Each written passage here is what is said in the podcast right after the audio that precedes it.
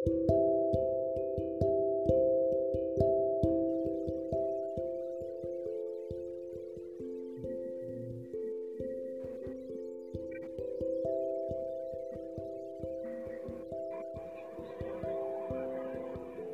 ದಿನಾಂಕ ಇವತ್ತು?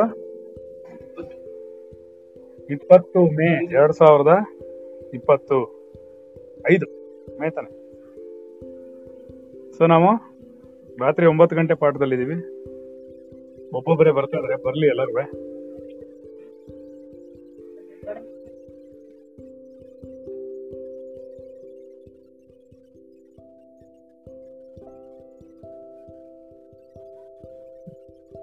ಸರಿ. ಯಾರು ಬರ್ಬೇಕು? ಯಾರ ಬರ್ಬೇಕಾ ಇನ್ನು? ವಿದಿತಾಖಿಲ ಶಾಸ್ತ್ರ ಸುಧಾ ಜಲ್ಲದೆ महितोपनिषत् कथितार्थनिधे हृदये कलये विमलं चरणम्। भवशङ्करदेशिकमे शरणम् भवशङ्करदेशिकमे शरणम्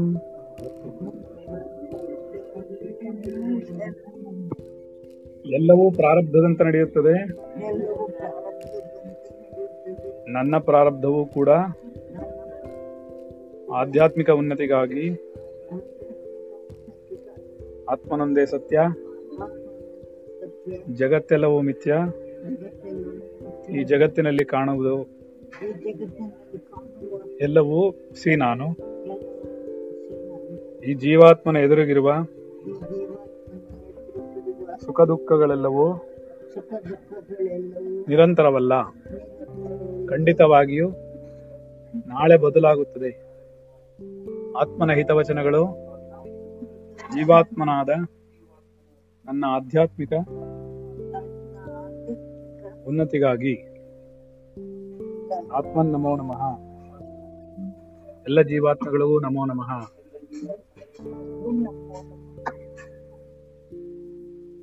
ಸೊ ನಮ್ಮ ಇಬ್ರು ಮಕ್ಕಳು ಎಲ್ಲ ಮಕ್ಕಳು ಚೆನ್ನಾಗಿ ಅರ್ಥ ಮಾಡ್ಕೋತಾ ಇದ್ದೀರಾ? ಪರವಾಗಿಲ್ಲ. ಇವತ್ತು ನಾವು ಒಂದು ಸ್ಟೇಟಸ್ ಹಾಕಿದ್ವಿ. ನಮ್ಮ ವಾಟ್ಸಪ್ ಸ್ಟೇಟಸ್ ಅಲ್ಲಿ ಒಂದು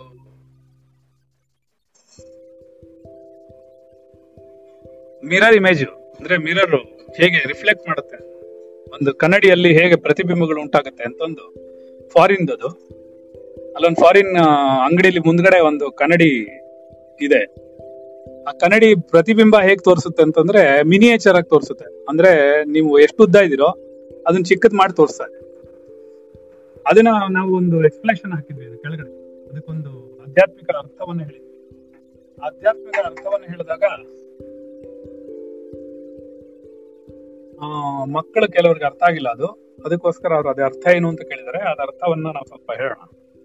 ಇಬ್ರು ಮೂರು ಮಕ್ಕಳು ಅದನ್ನ ಕೇಳಿದ್ದಾರೆ. ಇನ್ನು ಸ್ವಲ್ಪ ಹೇಳಿ ನಮ್ಗೆ ಅರ್ಥ ಆಗ್ತಾ ಇಲ್ಲ ಅಂತ. ಸೊ ಎಲ್ಲ ಅವರೆಲ್ಲ ಕೇಳಿದವರೆಲ್ಲ ಇದಾರೆ ಅಂತ ಅನ್ಕೋತೀನಿ. ಇದಾರಲ್ವಾ? ಸೊ ಈ ಒಂದು ಅಂಗಡಿ ಇರುತ್ತೆ ಅಲ್ಲಿ. ಫಾರಿನ್ ಕಂಟ್ರಿ ಎಲ್ಲ ಒಂದ್ ಕಡೆ ಅಂಗಡಿ ಇದೆ. ಆ ಅಂಗಡಿ ಮುಂದ್ಗಡೆ ಒಂದು ಗ್ಲಾಸ್ ಅವ್ರ ಮುಂದ್ಗಡೆ ಅಂಗಡಿ ಮುಂದ್ಗಡೆ ಅಂಗಡಿಗೆ ಇರೋದೇ ಗ್ಲಾಸ್ ಬಾಗ್ಲದು. ಆದ್ರೆ ಆ ಬಾಗ್ಲಲ್ಲಿ ಏನ್ ವಿಶೇಷತೆ? ಆ ಕನ್ನಡಿಲಿ ಏನ್ ವಿಶೇಷತೆ ಅಂದ್ರೆ ಯಾರು ದೊಡ್ಡ ದೊಡ್ಡವ್ರು ಅಲ್ಲಿ ಹೋಗಿ ನಿಂತ್ಕೊಂಡು ಡ್ಯಾನ್ಸ್ ಮಾಡ್ತಾರೋ ನಿಂತ್ಕೊಂಡಿರ್ತಾರೋ ನೀರ್ ಬೀಳ್ತದೆ ಐ ಥಿಂಕ್ ಸುರಿತದೆ. ಓವರ್ ಆಯ್ತೇನೋ? ಟ್ಯಾಂಕ್ ತುಂಬಿರ್ಬೇಕು ನೋಡಿ. ಆಫ್ ಮಾಡಿ. ಆಯ್ತಾ? ಮಾಡಿದ್ರ ಸರಿ. ಅದರಿಂದ ಏನಾಗುತ್ತೆ? ಆ ಯಾರ್ದು? ಯಾರೋ ಮಾಡ್ತೀರಾ ನೀವು? ಯಾಕೆ ಮ್ಯೂಟ್ ಮಾಡ್ತೀರಾ? ಅವಾಗ ಅವಾಗ ನನ್ನ ಪಾಠ ಕೇಳಿಸೋದು ಇಷ್ಟ ಆಗಲ್ವಾ? ಯಾರೋ ಹೊಸದಾಗಿ ಕಲ್ತ್ಕೊಂಡಿರೋದನ್ನ? ಸರಿ, ನೋಡೋಣ. ಆ ಕನ್ನಡಿ ಮುಂದೆ ಏನಾಗುತ್ತೆ ಅಂದ್ರೆ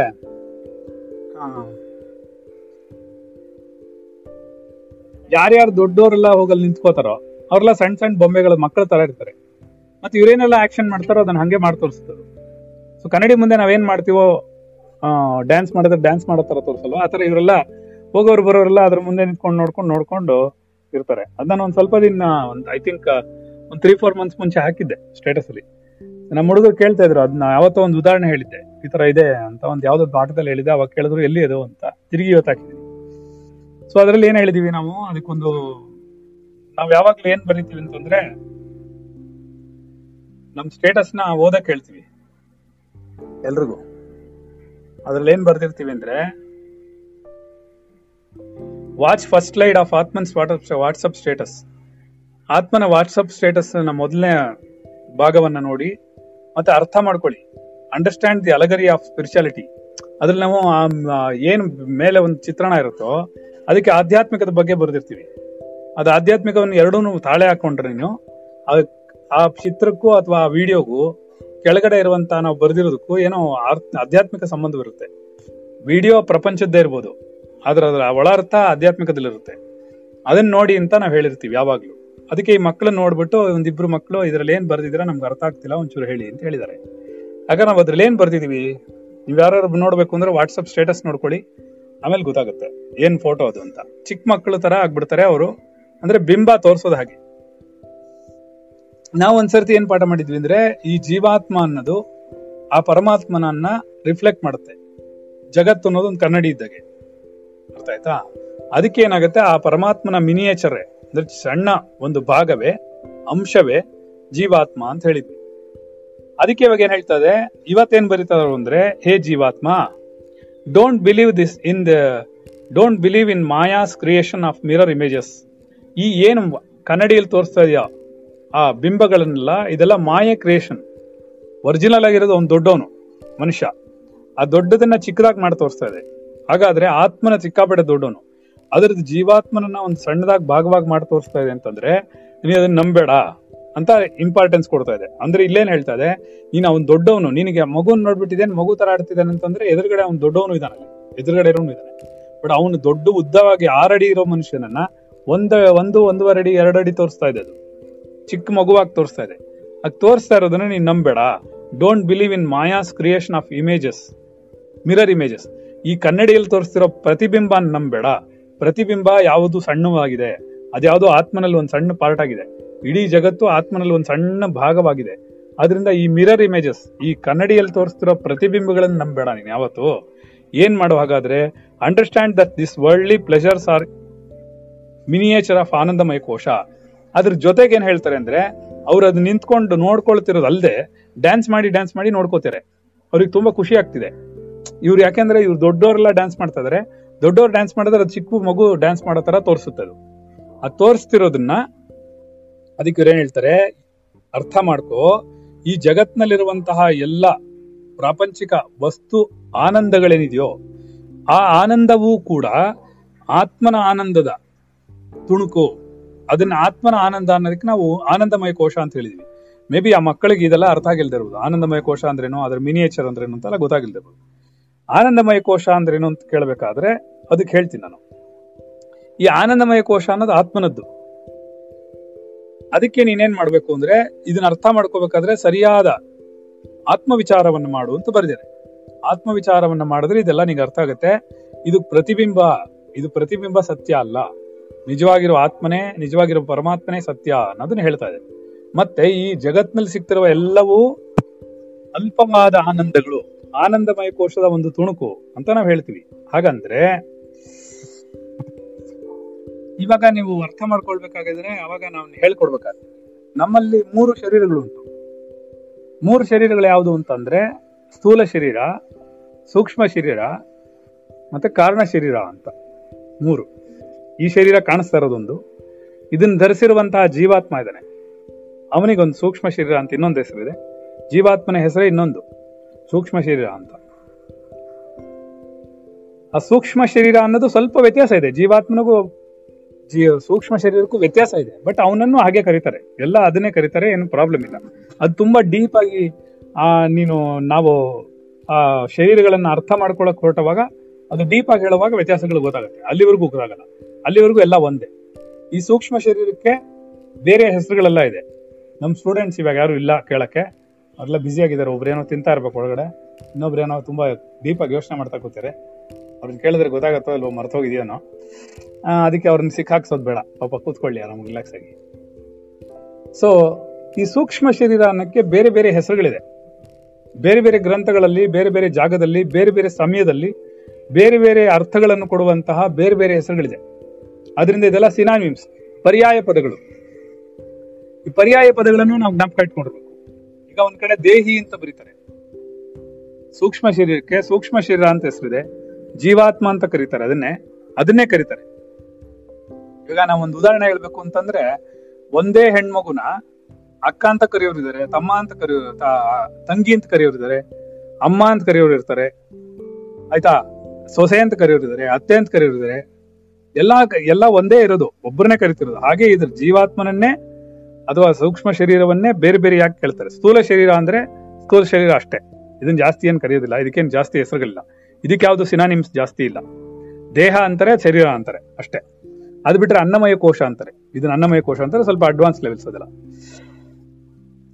ನನಗೆ ನಗು ಬರುತ್ತೆ. ಯಾಕೆಂದ್ರೆ ನಾನು ಎಲ್ಲಾ ಕಡೆ ಹೇಳ್ತೀನಿ, ನಾನು ಹೇಳ್ತಾರೋ ಪಾಠಕ್ಕಿಂತ ಅಡ್ವಾನ್ಸ್ ಲೆವೆಲ್ ಹೇಳುವಾಗ ಅಡ್ವಾನ್ಸ್ ಅನ್ಸುತ್ತೆ. ಆಕ್ಚುಲಾಗಿ ನನ್ನ ಪಾಠನೇ ತುಂಬಾ ಅಡ್ವಾನ್ಸ್ಡ್ ನನ್ನ ಗ್ಲೋಸ್ ನಾನು ಬೇಸಿಕ್ಸ್ ಅಂತ ಏನು ಬರೆದಿದ್ದೀನೋ, ಆ ಬೇಸಿಕ್ಸೇ ಕಂಪ್ಲೀಟ್ ಅಡ್ವಾನ್ಸ್ಡ್ ಅದೆಲ್ಲ ಡಿಗ್ರಿ ಮುಗಿಸಿ, ಆಧ್ಯಾತ್ಮಿಕದಲ್ಲಿ ಡಿಗ್ರಿ ಮುಗಿಸಿರೋರಿಗೆ ನನ್ನ ಪಾಠಗಳೆಲ್ಲ ಅರ್ಥ ಆಗೋದೆ. ಪ್ರಾರಂಭ ಆಗೋದೆ ಅಲ್ಲಿಂದ ನಮ್ದು. ಅದರಿಂದ ಏನಾಗುತ್ತೆ, ನಿಮ್ಗೆ, ನಾನು ತುಂಬಾ ಲೋಯರ್ ಲೆವೆಲ್ ಅಲ್ಲಿ ಏನು ಖಂಡಿತ ಹೇಳ್ತಾ ಇಲ್ಲ. ತುಂಬಾ ಅಡ್ವಾನ್ಸ್ ಲೆವೆಲ್ಸ್ ಅಲ್ಲೇ ಎಲ್ಲ ವಿವೇಕ ಚೂಡಾಮಣಿ ಹೇಳೋದನ್ನೇ ಹೇಳೋದು, ಎಲ್ಲ ಯೋಗ ವಾಸಿಷ್ಠ ಹೇಳೋದನ್ನೇ ಹೇಳೋದು, ಮತ್ತೆ ಉಪನಿಷತ್ತುಗಳು ಹೇಳೋದನ್ನೇ ಹೇಳೋದು. ಅರ್ಥ ಆಯ್ತಾ? ರಮಣ ಮಾರ್ಗವನ್ನ ಪ್ಯೂರ್ ಆಗಿ ಹೇಳೋದು. ಅಂಥದ್ದೇ ಹೇಳೋದು ನಾನು. ಬೇರೆ ಯಾವುದು ಹೇಳೋದಿಲ್ಲ. ನಾನು ಸುಮ್ಮನೆ ಅದ್ರಲ್ಲಿ ಕಥೆಗಳು ಸೇರಿಸ್ಕೊಂಡು ನಿಮಗೆಲ್ಲ ಅರ್ಥ ಆಗೋಗೆ ಅದನ್ನ ಸಿಂಪ್ಲಿಫೈಸ್ ಮಾಡಿ ಹೇಳ್ತಾ ಇದ್ದೀನಿ ಅಷ್ಟೇ. ಆದ್ರೆ ಒಳಗಡೆ ಸ್ಟಫ್ ಮಾತ್ರ ತುಂಬಾ ಸ್ಟ್ರಾಂಗ್ ಅದು. ತುಂಬಾ ಜಾಸ್ತಿ ಅದು. ಸೊ ಇಲ್ಲಿ ಏನಾಗುತ್ತೆ ಅಂದ್ರೆ ಶಾಸ್ತ್ರದ ಪ್ರಕಾರ ಏನ್ ಹೇಳುತ್ತೆ ಅಂದ್ರೆ ಮೂರು ಶರೀರಗಳು ಉಂಟು ಒಂದು ಸ್ಥೂಲ ಶರೀರ, ಇನ್ನೊಂದು ಸೂಕ್ಷ್ಮ ಶರೀರ, ಮೂರನೇದು ಕಾರಣ ಶರೀರ. ಸೊ ಇವಾಗ ನೀವು ಆಧ್ಯಾತ್ಮಿಕಕ್ಕೆ ಸಂಬಂಧಪಟ್ಟಂತೆ ಪ್ರಶ್ನೆ ಕೇಳಿರೋದ್ರಿಂದ ನಾನು ಆಧ್ಯಾತ್ಮಿಕವನ್ನು ಹೇಳ್ತೀನಿ ಈಗ. ಇವತ್ತು ಬರೋ ಪಾಠ ಪ್ಯೂರ್ ಆಧ್ಯಾತ್ಮಿಕ ಇರುತ್ತೆ. ಕಥೆ ಏನೋ ಇನ್ನೊಂದೋ ಇರೋದಿಲ್ಲ. ಯಾಕೆಂದ್ರೆ ಪ್ಯೂರ್ ಆಗಿ ಪ್ರಶ್ನೆ ಕೇಳ್ತಿರೋದು ಆಧ್ಯಾತ್ಮಿಕದ ಬಗ್ಗೆ. ಸೊ ಇವತ್ತು ನಾವು ಶರೀರಗಳನ್ನು ತಿಳ್ಕೊಳ್ಳೋಣ, ಮತ್ತೆ ಪಂಚಕೋಶಗಳನ್ನು ತಿಳ್ಕೊಳ್ಳೋಣ. ನಾವೇನ್ ಮಾಡ್ತೀವಿ ಅಂತಂದ್ರೆ ಸ್ಟ್ರೈಟ್ ಅವೇ ಯಾವಾಗ್ಲೂ ಇಪ್ಪತ್ನಾಲ್ಕು ಗಂಟೆನೂ ಯಾವ ಕ್ಲಾಸಲ್ಲಿ ತಗೊಂಡ್ರು ಪ್ರತಿದಿನನೂ ನಾವು ಆಧ್ಯಾತ್ಮಿಕವನ್ನ ನೇರವಾಗಿ ಹೇಳಲ್ಲ. ಯಾಕೆಂದ್ರೆ ಅದು ಡೈ ಸಬ್ಜೆಕ್ಟು ಅದು ನಿಮ್ಗೆ ಕಷ್ಟ ಕೊಡುತ್ತೆ. ನಿಮ್ಗೆ ಅರ್ಥ ಆಗಲ್ಲ ಬೋರ್ ಹೊಡಿಯುತ್ತೆ. ಇಲ್ಲ, ಬೇಡಪ್ಪ ಅನ್ಸ್ಬಿಡುತ್ತೆ. ಅರ್ಥ ಆಗದೆ ತಲೆ ಕೆಡುತ್ತೆ. ಅದಕ್ಕೆ ನಾವೇನ್ ಮಾಡ್ತೀವಿ? ಅದನ್ನ ತುಂಬಾ ಸರಳೀಕೃತಗೊಳಿಸಿ ನಿಮ್ಮವರೆಗೂ ತಗೊಂಡ್ ಬಂದು ನಿಮ್ಗೆ ಯಾವ ರೀತಿ ಹೇಳ್ಬೇಕೋ, ನಾಲ್ಕು ದಿನ ಕತೆ ಹೇಳ್ತೀವಿ, ನಾಲ್ಕು ದಿನ ಬೇರೆ ಬೇರೆ ವಿಚಾರ ಹೇಳ್ತೀವಿ, ಐದು ದಿನ ಬೇರೆ ಬೇರೆ ವಿಚಾರ ಹೇಳ್ತೀವಿ ಹತ್ತು ದಿನ ಬೇರೆ ಬೇರೆ ವಿಚಾರ ಹೇಳ್ತೀವಿ. ಯಾವಾಗಲೂ ಒಂದು ಸ್ಟ್ರಾಂಗೆಸ್ಟ್ ಪಾಠ ಹಾಕ್ತೀವಿ, ಆಮೇಲೆ. ಯಾವಾಗಲೂ ಹತ್ತು ದಿನನೋ, ಹದಿನೈದು ದಿನನೋ ಇಪ್ಪತ್ತು ದಿನ ಆದ್ಮೇಲೆ ಈ ಥರದ ಒಂದೊಂದು ಪಾಠಗಳು ಹಾಕ್ತೀವಿ. ಯಾಕೆ ಹಾಕ್ತೀವಿ ಅಂತಂದ್ರೆ ಆವಾಗಲೇ ನಿಮ್ಗೆ ಅಂತ ತಡ್ಕೊಳಕ್ಕಾಗಲ್ಲ ನಾನು ಡೈಲಿ ಇದನ್ನೇ ಹೇಳ್ತಾ ಇದ್ರೆ ನಿಮಗೆ ಏನೂ ಅರ್ಥ ಆಗಲ್ಲ. ಕಷ್ಟಪಡ್ತೀರಾ? ಅರ್ಥ ಮಾಡ್ಕೊಳಕ್ಕೆ ಕಷ್ಟಪಡ್ತೀರಾ? ಅರ್ಥ ಆಗ್ಬೇಕಲ್ಲ?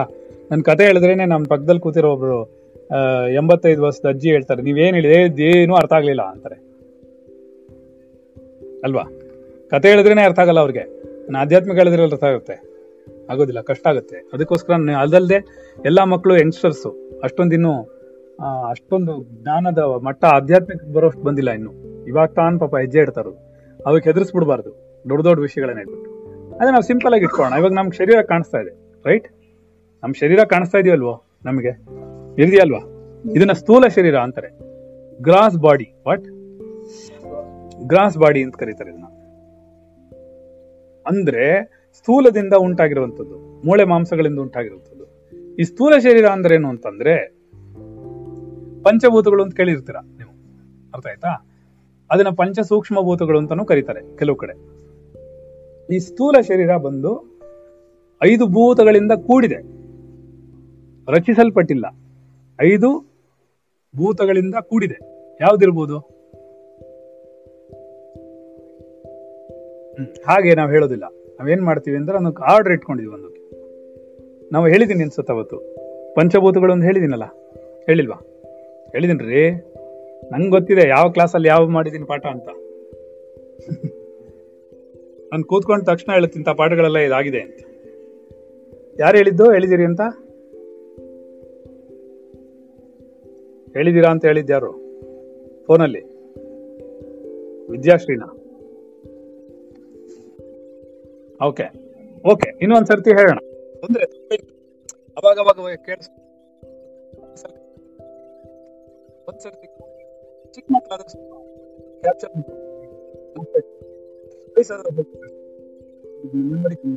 ಬೇರೆ ಬೇರೆ ತುಂಬಾ ಜಾಸ್ತಿ ಲೋಡ್ ಇರುತ್ತೆ ಏನ್ ತೊಂದ್ರೆ ಸೊ ಪಂಚಭೂತಗಳಲ್ಲಿ ಏನಾಗುತ್ತೆ? ಪಂಚಭೂತಗಳಂದ್ರೆ ನಾನು ಆತ್ಮನ ಆಕಾಶ ಈಗ ನಾನು ಹೇಳ್ತೀನಿ, ಅವಾಗ ನಿಮ್ಗೆ ಆಗುತ್ತೆ. ಓ, ಹೇಳಿದ್ರೆ, ಹೇಳಿದ್ರು ಅನ್ಸುತ್ತೆ. ಅಲ್ಲಿವರೆಗೂ ಬರ್ತೀವಿ ವೆರಿ ಆತ್ಮನ ಆಕಾಶ ಸಂಬಂಧ ಆಕಾಶ, ವಾಯು ವಾಯು, ಅಗ್ನಿ ಅಗ್ನಿರಾಪಃ ಆಪ ಪೃಥಿವಿ, ಪೃಥಿವ್ಯಾಂ ಔಷಧಯ ಔಷಧಿ ಭಿನ್ನಂ ಅಂತ ಹೇಳಿದೆ. ನಿಮ್ಗೆ ಜ್ಞಾಪಕ ಇರಲ್ಲ ಮರ್ತಿರುತ್ತೆ ಆತ್ಮನಿಂದ ಆಕಾಶ ಉಂಟಾಯ್ತು. ಆಕಾಶ ಖಾಲಿ ಜಾಗ ಇತ್ತು, ಅದ್ರಲ್ಲಿ ಗಾಳಿ ತುಂಬಿಕೊಳ್ತು ಗಾಳಿ ತುಂಬಿಕೊಂಡ್ಮೇಲೆ ಗಾಳಿ ಘರ್ಷಣೆ ಉಂಟಾಯ್ತು. ಅದರಿಂದ ಬೆಂಕಿ ಉಂಟು. ಬೆಂಕಿ ಎಲ್ಲ ಆವಿಯಾಗಕ್ಕೆ ಶುರುವಾಗಿ ನೀರಾಗಿ ಬಂತು ನೀರೆಲ್ಲ ಲಕ್ಷಾಂತರ ವರ್ಷಗಳು ಅಲ್ಲೇ ಒಂದೇ ಕಡೆ ನಿಂತ್ಕೊಂಡು ಅದ್ರ ಮೇಲೆ ಕಸ ಅದು ಇದು ಎಲ್ಲ ಬಿದ್ದು ಭೂಮಿ ಆಯ್ತು. ಹೌದಾ ಹೇಳಿದೀವಾ? ಇದೆಯಾ? ಭೂಮಿ ಮೇಲೆ ಔಷಧಿಗಳು ಅಂತ ಸಸ್ಯಗಳು ಬಂತು. ಸಸ್ಯಗಳಿಂದ ಏನಾಯ್ತು? ಆಹಾರ ಉತ್ಪತ್ತಿ ಆಯ್ತು. ಸಸ್ಯಗಳು ಔಷಧಿಗಳು ಅಂದ್ರೆ ಆಹಾರ ಉತ್ಪತ್ತಿ ಆಯ್ತು. ಆಹಾರದಿಂದ ಪ್ರಾಣ ಉತ್ಪತ್ತಿ ಆಯ್ತು. ಆಮೇಲೆ ಮನುಷ್ಯ ಜನಪತಿ ಎಲ್ಲ ಉತ್ಪತ್ತಿ ಆಯ್ತು ಅಂತ ಹೇಳಿದ್ವಿ. ಇನ್ನೊಂದು ಸುಮ್ಮನೆ ಜ್ಞಾಪಿಸ್ತೀವಿ ಅವಾಗ ಜ್ಞಾಪಕ ಬರುತ್ತೆ. ಎಕ್ಸ್ಪ್ಲನೇಷನ್ ಕೊಡ್ಬೇಕಾದ ಅವಶ್ಯಕತೆ ಇಲ್ಲ. ಸೊ ಈ ಪಂಚಭೂತಗಳಲ್ಲಿ ಐದನ್ನ ತಗೊಳ್ತಾರೆ. ಆತ್ಮನನ್ನು ಬಿಟ್ಬಿಡಿ, ಅದು ಕೊನೆಯ ವಿಷಯ. ಔಷಧಿಗಳನ್ನು ಬಿಟ್ಬಿಡಿ, ಅದು ಆಮೇಲೆ ವಿಷಯ. ಮಧ್ಯದಲ್ಲಿ ಏನ್ ನಿಂತ್ಕೊಳ್ಳುತ್ತೆ ಅಂತಂದ್ರೆ, ಆಕಾಶ. ಆ ಸೀರಿಯಲ್ ಆಗಿ ಹೇಳ್ಬೇಕು. ಅದು ಯಾವಾಗಲೂ ಆ ಸೀರೀಸೇ ಹೇಳ್ಬೇಕು. ಅವಾಗ ನಿಮ್ ಚೆನ್ನಾಗಿ ತಲೆಯಲ್ಲಿ ಕೂತ್ಕೊಳ್ಳುತ್ತೆ. ಒಂದು, ಎರಡನೇದಾಗಿ ಒಂದಕ್ಕೊಂದು ಲಿಂಕ್ ಇದೆ. ಮಧ್ಯ ಮಧ್ಯದಲ್ಲಿ ನಾವು ಬೇರೆ ಬೇರೆ ಹಿಂದೆ ಮುಂದೆ ಹೇಳಿದ್ವಿ ಅಂದ್ರೆ ನಿಮ್ಗೆ ಲಿಂಕ್ ಕೆಟ್ಟೋಗುತ್ತೆ. ಯಾತಕ್ಕೆ ಆಗಾಯ್ತು ಅನ್ನೋದು ಗೊತ್ತಿರ್ಬೇಕಲ್ವಾ? ಆಕಾಶ ಅಂದ್ರೆ ಖಾಲಿ ಜಾಗ. ಖಾಲಿ ಜಾಗ ಇದ್ರೆ ಗಾಳಿ ತುಂಬ್ಕೋಬೇಕು. ಗಾಳಿ ತುಂಬ್ಕೊಂಡ್ರೆ ಘರ್ಷಣೆ ಆಗ್ಬೇಕು. ಘರ್ಷಣೆ ಆದ್ಮೇಲೆ ಬೆಂಕಿ ಬರಬೇಕು ಹೀಗೆ ಬರ್ಬೇಕು. ಅವಾಗ ನಿಮ್ಗೆ ಎಂದಿಗೂ ಮರೆಯಲ್ಲ. ಸರಿನಾ? ನಾವು ಹಿಂದೆ ಮುಂದೆ ಸೀಕ್ವೆನ್ಸಸ್ ಇಟ್ಕೊಂಡ್ರೆ ಅಥವಾ ಮೇಲಿನ ಕೆಳಗೆ ಕೆಳಗಿನ ಮೇಲೆ ಹೇಳಿದ್ರೆ ಭೂಮಿ, ಆಕಾಶ, ನೀರು ಅಂತೆಲ್ಲ ಹೇಳ್ಕೊಂಬಂದ್ರೆ ಕನ್ಫ್ಯೂಸ್ ಆಗ್ಬಿಡುತ್ತೆ. ಈ ತರನೇ ಇಟ್ಕೋಬೇಕು ಆರ್ಡರ್ ಅವಾಗ ಸರಿ ಅದಕ್ಕೆ ವೇದಗಳಲ್ಲಿ, ಉಪನಿಷತ್ತುಗಳಲ್ಲಿ ಅದನ್ನೇ ಹೇಳ್ಕೊಂಬರ್ತಾರೆ. ನಾವು ಆ ಥರನೇ ಪ್ರಾಕ್ಟೀಸ್ ಮಾಡ್ತೀವಿ ಪ್ರಾಕ್ಟೀಸ್ ಮಾಡುವಾಗ ನಾವು ನಿಮ್ಗೆ ಹೇಳ್ಕೊಡುವಾಗಲೂ ಹಾಗೆ ಅಲ್ವಾ ಈಗ ತಂದೆ, ತಾಯಿ, ಮಗ, ಮಗಳು ಹಾಗೆ ಬರೋದು. ತಂದೆ, ತಾಯಿ ಅಂತಾನೆ ಸ್ಟಾರ್ಟ್ ಆಗೋದು. ಆಮೇಲೆ ಮಗ, ಮಗಳು, ಆಮೇಲೆ ಮೊಮ್ಮಗಳು, ಮೊಮ್ಮಗ, ಆಮೇಲೆ ಸಂಬಂಧಿಕರು, ಈ ತರ ಎಲ್ಲ ಒಂದು ಸೀಕ್ವೆನ್ಸ್ ಅಲ್ಲೇ ಬರುತ್ತೆ. ಒಂದು ಕುಟುಂಬ ಅಂದ್ರೇನು? ತಂದೆ, ತಾಯಿ ಅಂತಾನೆ ಬರುತ್ತೆ ಅಷ್ಟೇ. ರೈಟ್ ಆಮೇಲೆ ಮಕ್ಕಳು, ಆಮೇಲೆ ಮೊಮ್ಮಕ್ಕಳು, ಆಮೇಲೆ ಮರಿ ಮಕ್ಕಳು ಹೀಗೆ ಬರುತ್ತೆ. ಸೊ ನಾವು ಅದೇ ಸೀರಿಯಲ್ ಇಟ್ಕೊಂಡ್ರೆ ನಮಗೆ ಕ್ಲೀನಾಗಿ ಇಟ್ಕೊಳ್ಳೋದು ಬ್ರೈನ್ ಅದೊಂಥರ ಸಿಸ್ಟಮ್ಯಾಟಿಕ್ ಏನ್ ಕಲ್ತರು ಸಿಸ್ಟಮ್ಯಾಟಿಕ್ ಆಗಿ ಕಲಿಬೇಕು. ನನ್ನ ಗುರು ತುಂಬಾ ಚೆನ್ನಾಗಿ ಹೇಳೋರು. ನೀನ್ ಏನು ಕಲಿಬೇಡಪ್ಪ. ಶುಕ್ಲಾಂ ಬರದರಂ ವಿಷ್ಣುಂ, ಯಶಿವರ್ಣಂ, ಚತುರ್ಭುಜಂ, ಪ್ರಸನ್ನವದನಂ, ಧ್ಯಾಯೇ, ಸರ್ವ ವಿಘ್ನೋಪಶಾಂತಿಯೇ ಇಷ್ಟೇ ಈ ಒಂದೇ ಒಂದ್ ಶ್ಲೋಕ ಕಲಿ ಆದ್ರೆ ಸರಿಯಾಗಿ ಕಲಿ, ಏನೋ? ಸರಿಯಾಗಿ ಕಲಿಬೇಕು, ಏನೋ? ಕಾಟಾಚಾರಿ ಕಲಿಬಾರದು. ತಪ್ಪ ತಪ್ಪ ಕಲಿಬಾರದು. ಕಲ್ ಅಕಸ್ಮಾತ್ ನಮ್ಗೆ ಗೊತ್ತಿಲ್ಲದೆ ಅರಿವಿಲ್ಲದೆ ತಪ್ಪಾದ್ರೆ ಸರಿ ಮಾಡ್ಕೊಳ್ಳೋಣ. ತಪ್ಪಿಲ್ಲ. ಯಾರಾದ್ರೂ ನಿಂದ ತಪ್ಪಪ್ಪ ಅಂತ ತೋರಿಸ್ಕೊಟ್ಟಾಗ, ಆಯ್ತು ಸ್ವಾಮಿ, ಸರಿ ಮಾಡ್ಕೊಳ್ತೀವಿ ಅಂದ್ರೆ ಆಯ್ತು. ಯಾರು ಜಗತ್ನಲ್ಲಿ ಎಲ್ಲ ಕಲ್ತ್ಬಿಟ್ಟು ಬಂದಿರೋರಲ್ಲ. ಅಲ್ವಾ? ಸತ್ಯನ ಸುಳ್ಳು. ಯಾರು ಎಲ್ಲವನ್ನೂ ಕಲ್ತ್ಬಿಟ್ಟು ಬಂದಿರೋದಿಲ್ಲ ಜಗತ್ತಲ್ಲಿ. ಆದ್ರಿಂದ ತಪ್ಪು ಎಲ್ಲರಿಂದೂ ಆಗುತ್ತೆ. ತಪ್ಪು ತಿದ್ಕೊಳ್ಳೋದಕ್ಕೆ ಯಾರು ನೋಡಪ್ಪ, ಇದು ಸರಿ ಮಾಡ್ಕೊಳಪ್ಪ ಅಂದ್ರೆ ಸರಿ ಮಾಡ್ಕೋಬೇಕು ಯಾಕೆಂದ್ರೆ ಸಂಸ್ಕೃತದ ಪ್ರೊನೌನ್ಸಿಯೇಷನ್ ಸಂಸ್ಕೃತದಲ್ಲಿ ಓದೋವಾಗ್ಲೋ, ಅಥವಾ ನಾವು ಬೈಹಾಟ್ ಮಾಡೋವಾಗ್ಲೋ ಬೈಹಾಟ್ ಮಾಡಿದ್ಮೇಲೆ ಹಲವಾರು ವರ್ಷ ಆದ್ಮೇಲೆ ಅದು ಮರ್ತು ಹೋಗೋದ್ರಿಂದಲೋ ವ್ಯತ್ಯಾಸಗಳಾಗ್ಬೋದು. ಆದ್ರಿಂದ ನಾವೇನ್ ಮಾಡೋಣ, ಅದನ್ನ ಸರಿಯಾಗಿ ಹಾಗಾಗಿ ಇಟ್ಕೋಣ ಅದಕ್ಕೆ ನಮ್ಮ ಕ್ಲಾಸಲ್ಲಿ ನಾನು ಜಾಸ್ತಿ ಸಂಸ್ಕೃತ ಉಪಯೋಗಿಸಲ್ಲ ಅತಿಯಾಗಿ ನಿಮ್ ತಲೆ ತಿನ್ನಲ್ಲ. ಏಕೆಂದ್ರೆ ಅದೆಲ್ಲ ನಿಮ್ಗೆ ಜ್ಞಾಪಕ ಇಟ್ಕೊಳ್ಳೋಕೆ ಕಷ್ಟ ಆಗುತ್ತೆ. ತುಂಬಾ ಚೆನ್ನಾಗಿರುತ್ತೆ, ನಿಮ್ಗೆ ಜ್ಞಾಪಕ ಇಟ್ಕೋಬೇಕು ಅನ್ಸುತ್ತೆ. ಇಲ್ಲ ಅಂತ ನಾನು ಹೇಳ್ತಾ ಇಲ್ಲ. ಅದು ಖುಷಿ ಕೊಡುತ್ತೆ ನಿಮ್ಗೆ ಇಟ್ಕೊಳ್ಳೋದು. ನಿಮಗೂ ಆ ಶ್ಲೋಕಗಳನ್ನೆಲ್ಲ ಹೇಳ್ಬೇಕು ಅನ್ಸುತ್ತೆ. ಅದು ಆಗದೆ ಇರೋವಾಗ ಸುಮ್ಮನೆ ಯಾಕೆ ತಲೆ ಕೆಡ್ಸ್ಕೋಬೇಕು? ಸಂಸ್ಕೃತ ಯಾವಾಗ್ಲೂ ಬೈಹಾಟ್ ಮಾಡ್ಬೇಕು. ಬೈಹಾಟ್ ಮಾಡದೆ ಬರಲ್ಲ. ನಮ್ಮಂತವ್ರಿಗೆಲ್ಲ ಏನಾಗುತ್ತೆ? ನಾವು ಚಿಕ್ಕ ವಯಸ್ಸಿನಲ್ಲಿ ಅಧ್ಯಯನ ಮಾಡೋದ್ರಿಂದ ವೇದಾಧ್ಯಯನ ಎಲ್ಲ ಮಾಡೋದ್ರಿಂದ ನಾವು ಬೈಹಾಟ್ ಮಾಡೋ ಅಭ್ಯಾಸ ಇದೆ. ಇವಾಗ ನಮ್ಗೆ ಏನಾಗುತ್ತೆ ಅಂದ್ರೆ ಒಂದ್ಸರಿ ಹೇಳ್ಬಿಟ್ರೆ ಇಮಿಡಿಯೇಟ್ ಮೆಮೊರೈಸ್ ಆಗ್ಬಿಡುತ್ತೆ. ಆ ತರ ಎಲ್ಲ ನಾವು ಮಾಡ್ಕೊಂಡಿರ್ತೀವಿ. ಅದ್ ನಿಮ್ಗೆ ಇನ್ನೂ ಬಂದಿರಲ್ಲ. ಅದರಿಂದ ತಲೆ ಕೆಡಿಸ್ಕೋಬೇಡಿ. ನಿಮಗೆ ಕನ್ನಡಲೇ ಇನ್ನು ಕನ್ನಡ ಚೆನ್ನಾಗಿ ಬರುತ್ತೆ, ನಂಗೂ ಕನ್ನಡ ಬರುತ್ತೆ. ಸಂಸ್ಕೃತದಲ್ಲಿ ಹೇಳ್ಬೇಕು ಅಂತ ಏನಿಲ್ಲ. ನೀವೇನ್ ಎಕ್ಸ್ಪ್ರೆಸ್ ಮಾಡ್ಬೇಕು, ಸಂಸ್ಕೃತ ಬಿಟ್ಬಿಟ್ಟು ಕನ್ನಡದಲ್ಲಿ ಹೇಳಿ, ನಂಗೆ ಅರ್ಥ ಆಗುತ್ತೆ ಚೆನ್ನಾಗಿ. ಅದರಿಂದ ಏನ್ ಮಾಡೋಣ? ನಮಗೆ ಆಕಾಶ ಗೊತ್ತು. ಈ ಆಕಾಶ ವಾಯು, ಅಂದ್ರೆ ಗಾಳಿ, ಬೆಂಕಿ, ನೀರು, ಭೂಮಿ. ಇದು ಮೂರು ಸೇರಿ ಸಾರಿ ಇದೈದು ಕೂಡಿ, ಸೇರಿ ಅಲ್ಲ?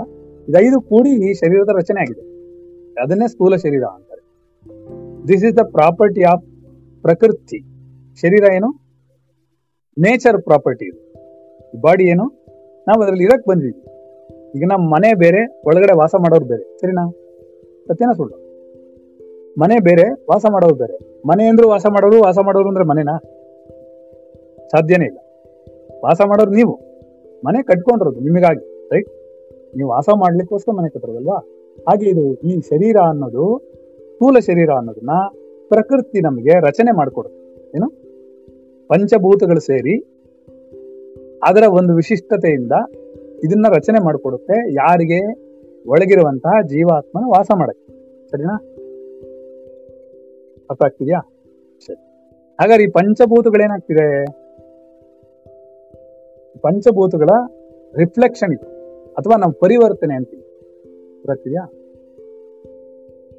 ಇದು ಸ್ಥೂಲ. ಇದು ಸ್ಥೂಲವಾಗಿರೋದ್ರಿಂದ ಇದನ್ನ ನಾವು ಸ್ಥೂಲ ಶರೀರ ಅಂತ ಕರಿತೀವಿ. ಇದು ನಿಮಗೆ ಕಣ್ಣಕ್ಕೆ ಕಾಣುತ್ತೆ. Gross body. ಇನ್ನೊಂದಿದೆ. ಯಾವುದು ನಮ್ಮ ಕಣ್ಣಕ್ಕೆ ಕಾಣಿಸಲ್ವೋ ಅದನ್ನ ಸೂಕ್ಷ್ಮ ಶರೀರ ಅಂತೀವಿ. ಅದು ಒಳಗಡೆ ಇರುತ್ತೆ. ಅಂದ್ರೆ ಈ ಶರೀರದ ಒಳಗಡೆ ಕೂತಿರುತ್ತೆ. ಈ ಸ್ಥೂಲ ಶರೀರಕ್ಕೆ ಒಂದು ಸಿನಾನಿಮ್ಸ್ ಏನೂ ಇಲ್ಲ ಜಾಸ್ತಿ. ಸ್ಥೂಲ ಅಂತಾರೆ, ದೇಹಿ ದೇಹ ಅಂತೀವಿ ಅಷ್ಟೇ ನಾವು. ಇದಕ್ಕೆ ದೇಹ ಅಥವಾ ಶರೀರ ಅಂತ ಕರಿತೀವಿ. ಅಥವಾ ಸ್ಥೂಲ ಶರೀರ ಅಂತ ಕರಿತೀವಿ. ಇದೆಲ್ಲ ಪಂಚಭೂತಗಳ ಪರಿವರ್ತನೆ. ಪರಿವರ್ತನೆ ಅಂದ್ರೆ, ಆ, ಬೇರೆ ಬೇರೆ ರೂಪಗಳನ್ನು ಪಡ್ಕೊಳ್ಳುತ್ತದೆ ಒಂದಕ್ಕೊಂದು ಮಿಶ್ರಣ ಆಗಿ, ಒಂದಕ್ಕೊಂದು ಪರ್ಮಿಟೇಷನ್ ಕಾಂಬಿನೇಷನ್ ಅಂತಿರೋದು ಅಂದ್ರೆ ಬೇರೆ ಬೇರೆ ಯಾವ ತರ ಮೆಜರ್ಮೆಂಟ್ಸ್ ಅಲ್ಲಿ ಇಷ್ಟು ಹಿಟ್ ಹಾಕಿದ್ರೆ ಈ ತರ ಆಗುತ್ತೆ ಅಂತ ನಾವೇನ್ ಮಾತಾಡ್ತೀವೋ, ಹೇಳ್ತೀವೋ ಕ್ಯಾಲ್ಕುಲೇಷನ್ ಇದೆ. ಅದಕ್ಕೊಂದು ಲೆಕ್ಕಾಚಾರ ಇದೆ. ಇಪ್ಪತ್ತು ಇಂಟು ಇಪ್ಪತ್ತು ಅಂದ್ರೆ ನಲವತ್ತು ಆಗ್ಬೇಕು ಅನ್ನೋದು ನಮ್ಮ ಕ್ಯಾಲ್ಕುಲೇಷನ್ ಇದೆ. ಎಲ್ಲರೂ ಅದನ್ನೇ ಕಲಿಬೇಕು. ಇಪ್ಪತ್ತು ಇಪ್ಪತ್ತು ಅರವತ್ತಾಗಲ್ಲ ಯಾವುದೋ ಒಂದು ದೇಶ ಇಪ್ಪತ್ತು ಇಪ್ಪತ್ತು, ಅರವತ್ತು ಇಟ್ಕೊಂಡ್ರೆ ತಪ್ಪಾಗತ್ತದು ಹೌದಾ? ಯಾಕೆ ಎಲ್ಲಾ ದೇಶದಲ್ಲೂ ಅದನ್ನೇ ಇಟ್ಕೊಂಡಿರೋದ್ರಿಂದ ಅದನ್ನೇ ಇಟ್ಕೋಬೇಕು ನೀವು. ಅದನ್ನೇ ಅರ್ಥ ಮಾಡ್ಕೋಬೇಕು. ಹಾಗೆ ಇದೇನಾಗುತ್ತೆ ಅಂದ್ರೆ ಪ್ರಕೃತಿಯಿಂದ ಬಂದಿರುವಂತಹ ವರ ನಮ್ಗೆ ಏನೋ? ಪ್ರಕೃತಿಯ ಪರಿವರ್ತನೆ. ರೈಟ್ ಗೊತ್ತಾಗ್ತಿದ್ಯಾ? ಉಮ್ಮ ಕೇಳಿಸ್ಕೊತೀಯಲ್ಲ? ಯಾಕೆಂದ್ರೆ ಪ್ರಶ್ನೆ ಕೇಳ್ತೀನಿ ಆಮೇಲೆ ಅವಳನ್ನ.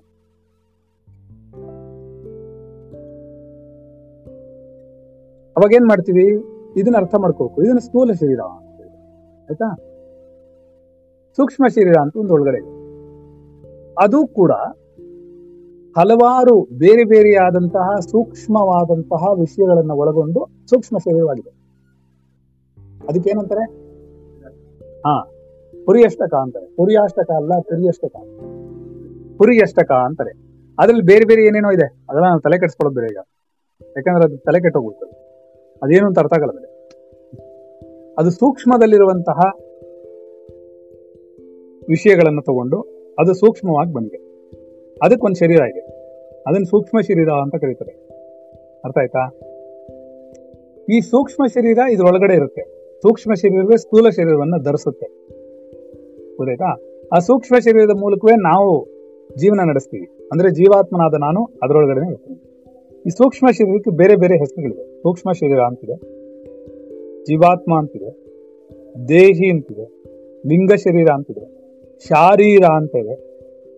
ಈ ತರವಾದ ಐದಾರು ಹೆಸರುಗಳಿದೆ ನಿಮ್ಗೆ ಯಾಕೆ ಇದನ್ನ ಹೇಳ್ತೀವಿ ಅಂದ್ರೆ ಎಲ್ಲಾರು ಉಪಯೋಗಿಸುವಾಗ ಬೇರೆ ಬೇರೆ ಇದನ್ನು ಉಪಯೋಗಿಸ್ತಾರೆ. ಕೆಲವರು ಅವನು ದೇಹಿ ಅಂತಾರೆ. ದೇಹಿ ಅಂದ್ರೆ ಜೀವಾತ್ಮ ಅಂತ ಅರ್ಥ. ಅಥವಾ ಸೂರ್ಯ ಸೂಕ್ಷ್ಮ ಶರೀರ ಅಂತ ಅರ್ಥ. ನಾವು ದೇಹಿ ಅಂದ್ರೆ ಯಾರು? ಯಾರಪ್ಪ? ದೇಹ ಮಾತ್ರ ಗೊತ್ತು ನಮ್ಗೆ? ದೇಹಿ ಅಂದ್ರೆ ಯಾರಪ್ಪ? ಅಂತ ಅನ್ಕೊಳ್ಳೋ ಪ್ರಶ್ನೆ.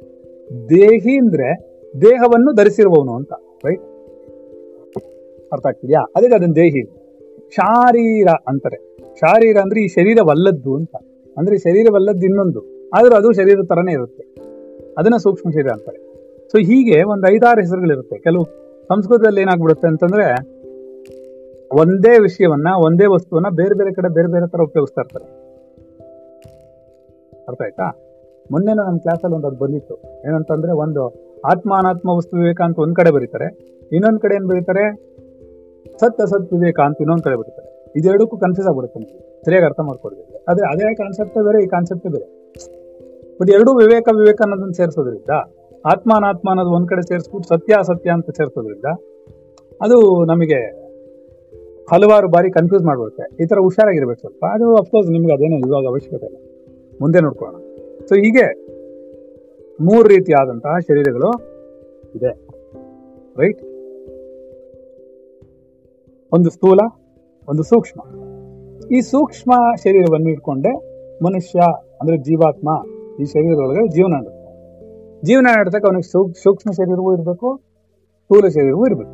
ಸ್ಥೂಲ ಶರೀರ ಅನ್ನೋದೊಂದು ಇನ್ಸ್ಟ್ರೂಮೆಂಟ್ ಓಕೆ ಅದು ಇನ್ಸ್ಟ್ರೂಮೆಂಟ್ ಅನ್ನು ಒಬ್ಬ ಉಪಯೋಗಿಸೋನ್ ಇರ್ಬೇಕಲ್ಲ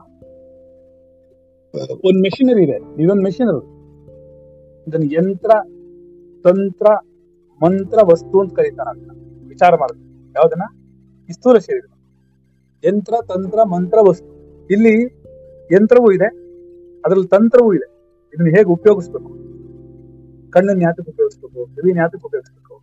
ಕೈ ಯಾತಕ್ಕೆ ಉಪಯೋಗಿಸ್ಬೇಕು? ಯಾವ್ಯಾವ್ದಕ್ಕೆ ಉಪಯೋಗಿಸ್ಬಾರ್ದು? ಯಾವ್ದಕ್ಕೆ ಉಪಯೋಗಿಸ್ಬೇಕು? ಇದನ್ನ ಹೇಗೆ ರಕ್ಷಣೆ ಮಾಡ್ಕೋಬೇಕು ಅನ್ನೋದೆಲ್ಲ ಟೆಕ್ನಾಲಜಿ ರೈಟ್ ಬರೀ ಇನ್ಸ್ಟ್ರೂಮೆಂಟ್ಸ್ ಇಲ್ಲ. ಅದರಲ್ಲೊಂದು ಟೆಕ್ನಾಲಜಿನೂ ಇದೆ. ಹೊಸ ಮೆಷಿನ್ ಬಂದಿದ್ರೆ ಅಂತ ಹೇಳಲ್ಲ. ಹೊಸ ಟೆಕ್ನಾಲಜಿ ಬಂದಿದ್ರಿ. ಹೊಸ ಟೆಕ್ನಾಲಜಿಲಿ ಒಂದು ಮೆಷಿನ್ ಕಟ್ಟಿದ್ದಾರೆ ಅದೇನ್ ಮಾಡುತ್ತೆ ಮೆಷಿನ್ ಹೊಸ ಟೆಕ್ನಾಲಜಿ ಒಳಗೊಂಡಿದೆ ರೈಟ್ ಅಲ್ವಾ ತಾಂತ್ರಿಕತೆಯನ್ನು ಒಳಗೊಂಡಿದೆ. ಆ ಯಂತ್ರ ಒಂದು ತಾಂತ್ರಿಕತೆಯನ್ನು ಹೊಂದ್ಕೊಂಡಿರುತ್ತೆ ಅದನ್ನೇ ಜೀವಾತ್ಮ ಅಂತಾರೆ. ಅದಕ್ಕೊಂದು ತಾಂತ್ರಿಕತೆ ಇದೆ. ಅದನ್ನ ಸೂಕ್ಷ್ಮ ಶರೀರ ಅಂತಾರೆ. ಯಾಕೆ? ಯಾವ್ದನ್ನ ಯಾವ್ದಕ್ಕೆ ಉಪಯೋಗಿಸ್ಬೇಕು, ಯಾವ ತರ ಉಪಯೋಗಿಸ್ಬೇಕು ಅಂತ ಆ ಜೀವಾತ್ಮನಿಗೆ ಅಂದ್ರೆ ಸೂಕ್ಷ್ಮ ಶರೀರ ಗೊತ್ತು. ಬೇರೆ ಯಾವ್ದು ಗೊತ್ತಿಲ್ಲ. ಗೊತ್ತಾಗ್ತೀಯಾ ಅಂದ್ರೆ ಅದು ಟೆಕ್ನಾಲಜಿ ಇದೆ. ಅದು ಟೆಕ್ನಿಕಲ್ ಆಸ್ಪೆಕ್ಟ್ ಶರೀರ ಅನ್ನೋ ವಸ್ತುವನ್ನ, ಶರೀರ ಅನ್ನೋ ಯಂತ್ರವನ್ನ ಹೇಗೆ ಉಪಯೋಗಿಸ್ಬೇಕು ಅಂತ ಬರ್ದಿರೋದೆ ಅಥವಾ ತಿಳುವಳಿಕೆ ಇರೋದೆ ಟೆಕ್ನಾಲಜಿ ಅದನ್ನ ಸೂಕ್ಷ್ಮ ಶರೀರ ಅಂತಾರೆ. ನಾನೊಂದು ಮಾತು ಹೇಳ ಇಷ್ಟು ಇಪ್ಪತ್ತೈದು ವರ್ಷಗಳೊಳಗೆ ಶರೀರ ಶರೀರ ಅನ್ನೋದನ್ನ ಇವತ್ತು ತಿರುಗಿ ಹೊಸ ಡೆಫಿನೇಷನ್ ಹೇಳ್ತಾರೆ. ಇವತ್ತಿನ ಹೇಳಿದೆ ಹೇಳಿದೀವ? ಹಳಬ್ರಿಗೆಲ್ಲ ಗೊತ್ತು. ಅದಕ್ಕೆ ಒಂದ್ ಕ್ಲಾಸ್ ಮಿಸ್ ಮಾಡಲ್ಲ. ಹೊಸ ರೀತಿ ರೆಪ್ರೆಸೆಂಟೇಟ್ ಮಾಡ್ತಾರೆ. ಏನಂತ? ಶರೀರವನ್ನ ಉಪಯೋಗಿಸುವಂತಹ ಟೆಕ್ನಾಲಜಿ ಜೀವ, ಸೂಕ್ಷ್ಮ ಶರೀರ ಅಂತ ಹೇಳ್ಕೊಡ್ತೀವಿ. ಈ ತರ ಹೇಳಿದ. ಅದಕ್ಕೆ ನನ್ನ ಪಾಠ, ನಾನು ಯಾವ್ದಾದ್ರು ತಿರುಗಿ ಪಾಠಗಳು ಮಾಡಿದೆ ಅಂದ್ರೆ ಅದೇ ಪಾಠವನ್ನೇ ಹಾಗೆ ಮಕ್ಕಿಕ ಮಕ್ಕಿ ಸಿಲೆಬಸ್ ಪ್ರಕಾರ ಪುಸ್ತಕದಲ್ಲಿ ಬದನೆಕಾಯಿ ಇಟ್ಕೊಂಡು ಹೇಳಕ್ ಆಗಲ್ಲ ನನಗೆ ನಾನು ಹೊಸದಾಗ ರೆಪ್ರೆಸೆಂಟ್ ಮಾಡ್ತೀನಿ. ಹೊಸ ಸ್ಟೈಲ್ ಅಲ್ಲಿ ಬರಿತೀನಿ. ಹೊಸ ಸ್ಟೈಲ್ ಅಲ್ಲಿ ಹೇಳ್ತೀನಿ. ಆದ್ರೆ ಯಾವ್ದು ಸತ್ಯ, ಎಲ್ಲವೂ ಸತ್ಯವೇ, ಯಾವ್ದು ಸುಳ್ಳಾಗುತ್ತೆ. ಎಲ್ಲಾ ಆಂಗಲ್ ಅಲ್ಲೂ ನಾನು ವಿಚಾರ ಮಾಡ್ತೀನಿ. ಎಲ್ಲಾ ಆಂಗಲ್ ಪ್ರೆಸೆಂಟ್ ಮಾಡ್ತೀನಿ. ಮಕ್ಳಿಗೆ ಯಾರಿಗೂ ಬೇಜಾರಾಗಬಾರ್ದು ಇದೇ ಪಾಠ ನಾನು ಇನ್ನೊಂದ್ ದಿನ ಮಾಡ್ತೀನಿ. ಅದ್ ಬೇರೆ ರೀತಿಯಲ್ಲಿ ಮಾಡ್ತೀನಿ. ಇದೇ ಪಂಚಭೂತಗಳ ಪಾಠನೇ ಮಾಡ್ತೀನಿ, ಇದೇ ಶರೀರದ ಪಾಠನ ಮಾಡ್ತೀನಿ. ಇದೇ ಶರೀರದ ಡೆಫಿನೇಷನ್ ಹೇಳ್ತೀನಿ. ಇದೇ ಸೂಕ್ಷ್ಮ ಶರೀರ, ಸ್ಥೂಲ ಶರೀರ ಅಂತಾನೆ ಹೇಳ್ತೀನಿ. ಸೊ ಈ ಸೂಕ್ಷ್ಮ ಶರೀರ ಅನ್ನೋದು ನಿಮಗೆ ಅನುಭವಕ್ಕೆ ಕೂಡ ಬರಲ್ಲ. ಆದ್ರೆ ನಿಮ್ಗೆ ಅನುಭವಕ್ಕೆ ಬರುತ್ತೆ, ನೀವು ಅದು ವಿಚಾರಕ್ಕೆ ಬಂದು ಅದನ್ನ ಬಿಡಿಸ್ಕೊಂಡು ನಿಂತಾಗ. ಅವ ಅಲ್ಲಿವರೆಗೂ ಗೊತ್ತಾಗಲ್ಲ. ಸೂಕ್ಷ್ಮವಾಗಿ ಒಳಗಡೆ ಇರುತ್ತೆ. ಓಕೆ ಇವಾಗ ಕಾರ್ ಓಡ್ತಾ ಇದೆ. ಎಕ್ಸಾಂಪಲ್ ನಮ್ಮ ಮನೆ ಮುಂದೆ ಒಂದು ಕಾರ್ ಹೋಯ್ತು. Will you say there is no driver in that car okay ನೀವು ಫಾರಿನ್ ಕಂಟ್ರಿಲಿ ಹೇಳ್ಬೋದು. ಹೌದು ಸರ್ ಅಲ್ಲಿ ಕಾರ್ ಹಂಗೆ ಹೋಗುತ್ತೆ. ಡ್ರೈವರ್ ಇಲ್ಲದೆ ಹೋಗುತ್ತೆ. ಕರೆಕ್ಟ್ ಆವಾಗಲೂ ಒಂದು ಟೆಕ್ನಾಲಜಿ ಇರಬೇಕು. ಡ್ರೈವರ್ ಅನ್ನೋ ಟೆಕ್ನಾಲಜಿ ಡ್ರೈವರ್ ಏನೆಲ್ಲ ಕೆಲಸ ಮಾಡ್ತಾನೋ, ಅದನ್ನ ಸ್ವಯಂ ಚಾಲಿತ ಕಾಲ ಆದರೂ ಕೂಡ ಅದನ್ನ ರಿಪ್ಲೇಸ್ ಮಾಡಿರ್ಬೇಕಾಗ್ತದೆ ಸೊ ನಾವೇನು ಹೇಳ್ತೀವಿ? ಒಂದ್ ಕಾರ್ ಹೋಯ್ತು ಅಂತಂದ್ರೆ ಅಲ್ಲಿ ಒಳಗಡೆ ಒಬ್ಬ ಕಾರ್ ಓಡಿಸ್ತಾ ಇದ್ದಾನೋ ಇದ್ದೇ ಇದ್ದಾನೆ ಅನ್ನೋದ್ ನೀವು ಖಂಡಿತವಾಗಿ ಹೇಳ್ತೀರಾ ಇಲ್ವೋ? ಇಲ್ಲ ಅಂತೀರಾ? ಏನಮ್ಮ? ಓಡೇ ಓಡುತ್ತೆ. ಕಾರ್ ಓಡ್ತಾ ಇದೆ ಅಂದ್ರೆ ಅದ್ರೊಳಗಡೆ ಒಬ್ಬ ಮನುಷ್ಯ ಇರಲೇಬೇಕು. ಹಾಗೇನೆ, ನಿಮ್ ಶರೀರ ನಡೀತಾ ಇದೆ ಅಂದ್ರೆ ಅದ್ರೊಳಗಡೆ ಒಬ್ಬ ಇರಲೇಬೇಕು. ಅದನ್ನೇ ಸೂಕ್ಷ್ಮ ಶರೀರ ಅಂತಾರೆ. ಓಡಿಸೋನೊಬ್ಬ ಇರಬೇಕು. ಏನು? ಬ್ರಹ್ಮಕುಮಾರಿಸ್ಬೋದ್ರೆ ಅವ್ರು ಇದನ್ನೇ ಹೇಳ್ಕೊಡೋದು ಮೊದ್ಲು ಮೊದ್ಲು. ನೀವು ಡ್ರೈವರು ಶರೀರ ಕಾರು ಅಂತ ಹೇಳ್ಕೊಡ್ತಾರೆ. ಗೊತ್ತಾಯ್ತಾ? ಸೊ ಏನಾಗುತ್ತೆ? ನೀವು ಕಾರ್ ಓಡ್ತಾ ಇದೆ. ನಿಮ್ಗೆ ಹೋಯ್ತು ಕಾರು. ನಾವ್ ಯಾರೊಬ್ರು ಹೇಳಲ್ಲ. ಅದ್ರೊಳಗಡೆ ಡ್ರೈವರ್ ಇಲ್ಲದೆ ಕಾರ್ ಹೋಗ್ಬಿಡ್ತು ಸಾಧ್ಯನೇ ಇಲ್ಲಲ್ಲ? ಇರ್ಲೇಬೇಕು. ಹಾಗೆ ಈ ಶರೀರ ತಾನಾಗೆ ಯಾವ ಕೆಲಸವೂ ಮಾಡೋಕ್ಕಾಗಲ್ಲ. ಅದಕ್ಕೊಂದು ಟೆಕ್ನಾಲಜಿ ಬೇಕು. ಅದಕ್ಕೆ ಒಳಗಡೆ ಇರುವಂತಹ ಟೆಕ್ನಾಲಜಿಗಳನ್ನೆಲ್ಲ ಗ್ರೂಪ್ ಆಗಿ ಮಾಡಿದ್ದಾರೆ. ಗ್ರೂಪ್ ಆಫ್ ಟೆಕ್ನಾಲಜೀಸ್ ಅದ್ರೊಳಗಿರುವಂತಹ ಎಲ್ಲವೂ ಏನು ಮಾಡಬೇಕು? ತಾಂತ್ರಿಕತೆ. ಟೆಕ್ನಾಲಜಿ ಅಂದ್ರೆ ತಾಂತ್ರ. ತಂತ್ರ. ಆ ತಂತ್ರದ ಗುಂಪೆ ಸೂಕ್ಷ್ಮ ರೈಟ್ ತಂತ್ರ ತಂತ್ರದ ಗುಂಪು ಸೂಕ್ಷ್ಮ ಶರೀರ ಅದು ಪ್ರಾಣಮಯ ಕೋಶಕ್ಕೂ ಮತ್ತು ಸೂಕ್ಷ್ಮ ಶರೀರಕ್ಕೂ ಬಹಳ ಸಂಬಂಧ. ನೀವು ಉಸಿರನ್ನು ಕಂಟ್ರೋಲ್ ಮಾಡಿದ್ರೆ ಈ ತಾಂತ್ರಿಕತೆಯನ್ನ ಬದಲಾಯಿಸಬಹುದು ಅಥವಾ ಚೇಂಜ್ ಮಾಡ್ಕೋಬಹುದು ಅದನ್ನ ಕಂಟ್ರೋಲ್ ಮಾಡಿ ಇಟ್ಕೋಬಹುದು ಅದನ್ನೇ ಯೋಗ ಅಂತಾರೆ. ರೈಟ್ ಈಗಿನ ಕಾಲದಲ್ಲಿ ಹೇಳೋರು. ಯೋಗ ಅಂದ್ರೆ ಅರ್ಥ ಬೇರೆ. ಈಗಿನ ಕಾಲದಲ್ಲಿ ಹೇಳ್ಕೊಂಡಿರೋದೆಲ್ಲ ಅದನ್ನೇ ನೀವು ಪ್ರಾಣಾಯಾಮಗಳಿಂದ ಇದನ್ನ ಕಂಟ್ರೋಲ್ ಮಾಡ್ಬೋದು. ಜೀವಾತ್ಮನ ಸ್ಥಿತಿಯನ್ನ ಪಡ್ಕೊಳ್ಬಹುದು ರೈಟ್ ಗೊತ್ತಾಯ್ತಾ? ಸವ್ಯಾಗ ಏನಾಗುತ್ತೆ? ಅದು ಸೂಕ್ಷ್ಮ ಶರೀರ. ಇಷ್ಟೇ ಅರ್ಥ ಮಾಡ್ಕೊಳ್ಳಿ. ಸ್ಥೂಲ ಶರೀರ ಅಂದ್ರೆ ಜಗತ್ತಿನಲ್ಲಿ ಕಾಣ್ತಿರುವ ವಸ್ತು ಈ ಶರೀರ. ಸೂಕ್ಷ್ಮ ಶರೀರ ಅಂದ್ರೆ ಅದರ ಟೆಕ್ನಾಲಜಿ ರೂಪ ಅಂತ ಇಟ್ಕೊಳ್ಳಿ. ಅಷ್ಟೇ. ಆದ್ರೆ, ಇಲ್ಲಿ ಇನ್ನೂ ಒಂದಿದೆ. ಕಾರಣ ಶರೀರ ಈ ಕಾರಣ ಶರೀರ ಯಾಕಿದೆ ಅಂತಂದ್ರೆ, ಸೂಕ್ಷ್ಮ ಶರೀರ ಈ ಸ್ಥೂಲ ಶರೀರವನ್ನ ಸಂಬಂಧಪಡಿಸ್ಕೊಂಡು ಇರುವಾಗ ಸ್ಥೂಲವು ಸೂಕ್ಷ್ಮವು ಎರಡೂ ಇರುತ್ತೆ. ಹೇಗೆ ನಮ್ಮಲ್ಲಿ ನಾವು ಸ್ಥೂಲ ಸೂಕ್ಷ್ಮಗಳಿಗೆ ನಾವು ಉದಾಹರಣೆ ಕೊಟ್ಟಿದ್ವಲ್ಲ, ನಮ್ಕ ಇರ್ಬೋದು ನಿಮಗೆ. ಉಪ್ಪಿದೆ ಸ್ಥೂಲ, ಉಪ್ಪಿನ ರುಚಿ ಇದೆ ಸೂಕ್ಷ್ಮ ಅಲ್ವಾ ಹಾಗೆ ಸ್ಥೂಲ ಶರೀರವೂ ಇದೆ. ಅದರೊಳಗಡೆ ಪರಮಾತ್ಮನಿದ್ದಾನೆ, ಅಂದ್ರೆ ಜೀವಾತ್ಮನಿದ್ದಾನೆ. ಅದರಿಂದ ಅದು ಸೂಕ್ಷ್ಮ. ಸೊ ಎಲ್ಲಾದ್ರಲ್ಲೂ ಸೂಕ್ಷ್ಮ ಸ್ಥೂಲ ಸೂಕ್ಷ್ಮ ಸ್ಥೂಲ ಇದ್ದೇ ಇದೆ. ಹೂವಿದೆ, ಅದ್ರಲ್ಲಿ ವಾಸನೆ ಇದೆ. ಅದು ಸೂಕ್ಷ್ಮ, ಸರಿನಾ? ಹಾಗೆ, ಪ್ರತಿಯೊಂದರಲ್ಲೂ ಸೂರ್ಯನಿದ್ದಾನೆ, ಅದು ಗ್ರಹ. ಅದರೊಳಗಡೆ ಒಂದು ಶಕ್ತಿ ಇದೆ, ಅದು ಸೂಕ್ಷ್ಮ. ಅದ್ ನೀವು ಅರ್ಥ ಮಾಡ್ಕೊಳಕ್ಕಾಗ ಸ್ಥೂಲ ಕಾಣ್ತಿದೆ ನಮ್ಗೆ. ಸೂರ್ಯ ಹೇಗಿದ್ದಾನೆ ಸರಿನಾ? ನಕ್ಷತ್ರ ಕಾಣಿಸ್ತಿದೆ. ಕತ್ತೆತ್ ನೋಡಿದ್ರೆ ನಕ್ಷತ್ರ ಕಾಣಿಸುತ್ತೆ ರಾತ್ರಿ ಅಲ್ವಾ ಇವಾಗ ಅದರಿಂದ? ಈ ನಕ್ಷತ್ರ ಕಾಣಿಸ್ತಿದೆ ಅಂದ್ರೆ ಏನಾಗುತ್ತೆ? ನಕ್ಷತ್ರದ ಒಳಗಡೆ ಮಿನುಗು ತಾರೆ ಅದು. ಬರೀ ತಾರೆ ಅಲ್ವಲ್ಲ? ಅಲ್ವಾ? ಸೊ ಮಿನುಗ್ತಾ ಇದೆ ಅದು. ಹೊಳಿತಾ ಇದೆ. ಹೊಳಿತಾ ಇರೋದಕ್ಕೆ ಏನೋ ಒಂದು ಶಕ್ತಿ ಒಳಗಡೆ ಇರ್ಬೇಕಲ್ಲ? ಹಾಗೆ ನಮ್ಮ ಶರೀರದಲ್ಲೂ ಒಂದು ಶಕ್ತಿ ಇದೆ. ಅದನ್ನೇ ಸೂಕ್ಷ್ಮ ಶರೀರ ಇಲ್ಲಿ ಒಂದೇನಂದ್ರೆ ಒಂಚೂರು ಮುಂದಕ್ಕೆ ಹೋಗ್ಬೇಕಾಗತ್ತೆ. ಅಡ್ವಾನ್ಸ್ ಆಗುತ್ತೆ. ಈ ಕಾರಣ ಶರೀರ ಅನ್ನೋದು ಕೂಡ ಒಳಗಡೆನಿದೆ ಆದ್ರೆ ಅದು ನಿಮಗೆ ಸಿಕ್ಕೋ ಮಾತಿಗೆ ಸಿಗಲ್ಲ ಅದು. ಅರ್ಥ ಮಾಡ್ಕೊಳಕ್ ಸಿಗಲ್ಲ. ಅದನ್ನ ಅನುಭವಿಸೋಕೆ ಸಿಕ್ಕಲ್ಲ ಇವಾಗ್ಲೇ. ಅದು ತುಂಬಾ ಅಡ್ವಾನ್ಸ್ ಆಗುತ್ತೆ. ಈ ಸೂಕ್ಷ್ಮ ಶರೀರ ಆದ್ಮೇಲೆ ಕಾರಣ ಶರೀರ ಅನ್ನೋದೇ ಇದು ನಿಮ್ಗೆ ಅರ್ಥ ಆಗ್ಬೇಕಾದ್ರೆ ಏನ್ ಮಾಡ್ಬೇಕು ಅಂತಂದ್ರೆ ಒಬ್ಬ ಮನುಷ್ಯ, ಅಂದ್ರೆ ಒಂದು ಶರೀರ, ಅವನು ಶರೀರವನ್ನು ಬಿಟ್ಬಿಡ್ತಾನೆ. ಅಂದ್ರೆ ಸತ್ತೋಗ್ತಾನೆ. ಅದು ಶರೀರ ಬಿದೋಗುತ್ತೆ. ಬಿದೋದ್ಮೇಲೆ ಒಳಗಡೆ ಇರುವಂತಹ ಸೂಕ್ಷ್ಮ ಶರೀರ ಇದೆಯಲ್ಲ ಅದೆಲ್ಲಿಗೆ ಹೋಗ್ಬೇಕು? ಈ ಸೂಕ್ಷ್ಮ ಶರೀರ ಏನ್ ಮಾಡುತ್ತೆ ಅಂದ್ರೆ ಅದೊಂಥರ ಪರಾವಲಂಬಿ. ಅಂದ್ರೆ ಈ ಜೀವಾತ್ಮ ಯಾರನ್ನಾದ್ರೂ ಒಬ್ಬನ ಅಂಟ್ಕೊಂಡಿರ್ಬೇಕು ಇಲ್ಲ, ಇಡೀ ಜೀವನ ತಾಯಿ ಅಂಟ್ಕೊಂಡಿರ್ಬೇಕು ತಾಯಿ ಬಿದ್ದೋದ್ರೆ ಹೆಂಡತಿ ಅಂಟ್ಕೊಂಡಿರ್ಬೇಕು ಹೆಂಡತಿ ಬಿದ್ದೋದ್ರೆ ಮಗುನ ಅಂಟ್ಕೊಂಡ್ರು ಮಗುನ ಬಿದ್ದೋದ್ರೆ ಇವನ್ ಬಿದ್ದೋಗಿರ್ತಾನೆ ಅಷ್ಟೊತ್ತಿಗೆ. ಮೂರು ಜನ ಇರೋವರೆಗೂ ಇರಲ್ಲ. ಅಲ್ವಾ? ಸೊ ನಿನ್ಗೆ ಯಾರನ್ನಾರ ಒಬ್ರನ್ನ ಅಂಟ್ಕೊಂಡಿರ್ಬೇಕು ಅಂಟ್ಕೊಳ್ಳೆ. ಈಗ ಜೀವಾತ್ಮ ಹಾಗಿದೆ. ಇದಕ್ಕೇನಂತಂದ್ರೆ ಎಚ್ಚರಿಕೆಲಿದ್ರೆ ಶರೀರ ಜೊತೆಲಿ ಇರ್ಬೇಕು. ಕನಸು ಕಾಣ್ತಾ ಇದ್ರೆ ಅವನೇ ಕನಸು ಕಾಣ್ತಾ ಮನೋಮಯ ಕೋಶವನ್ನು ಅಂಟ್ಕೊಂಡಿರ್ಬೇಕು. ನಿದ್ದೆ ಮಾಡ್ತಿದ್ರೆ ಪರಮಾತ್ಮನ ಸೇರಿರ್ಬೇಕು. ಇವ್ನು ಯಾರನ್ನ ಒಬ್ರನ್ನ ಅಂಟ್ಕೊಂಡಿರ್ಬೇಕು ಇವ್ನು ಅಂಟ್ಕೊಂಡು ಆಗೋದಿಲ್ಲ. ಆದ್ರೆ ಏನಾಗುತ್ತೆ ಅಂತಂದ್ರೆ ಈ ಶರೀರ ಸಾವಾದ್ಮೇಲೆ, ಈ ಶರೀರ ಬಿದ್ದೋದ್ಮೇಲೆ ಏನಾಗ್ಬಿಡುತ್ತೆ? ಶರೀರ ಬಿದ್ದೋಗ್ಬಿಟ್ರೆ ಏನಾಗ್ಬಿಡುತ್ತೆ ಅಂದ್ರೆ ಸ್ಥೂಲ ಶರೀರ ಇಲ್ಲ. ಪರಮಾತ್ಮನ್ ಸೇರಕ್ಕಾಗಲ್ಲ. ಯಾಕಂದ್ರೆ ನಿದ್ದೆ ಅಲ್ಲ. ಹಾಗಾದ್ರೆ ಏನ್ ಬೇಕು? ಆದ್ರೆ ಅವ್ನು ಇನ್ನೊಂದ್ ಕಡೆ ಟ್ರಾವೆಲ್ ಮಾಡ್ಬೇಕು.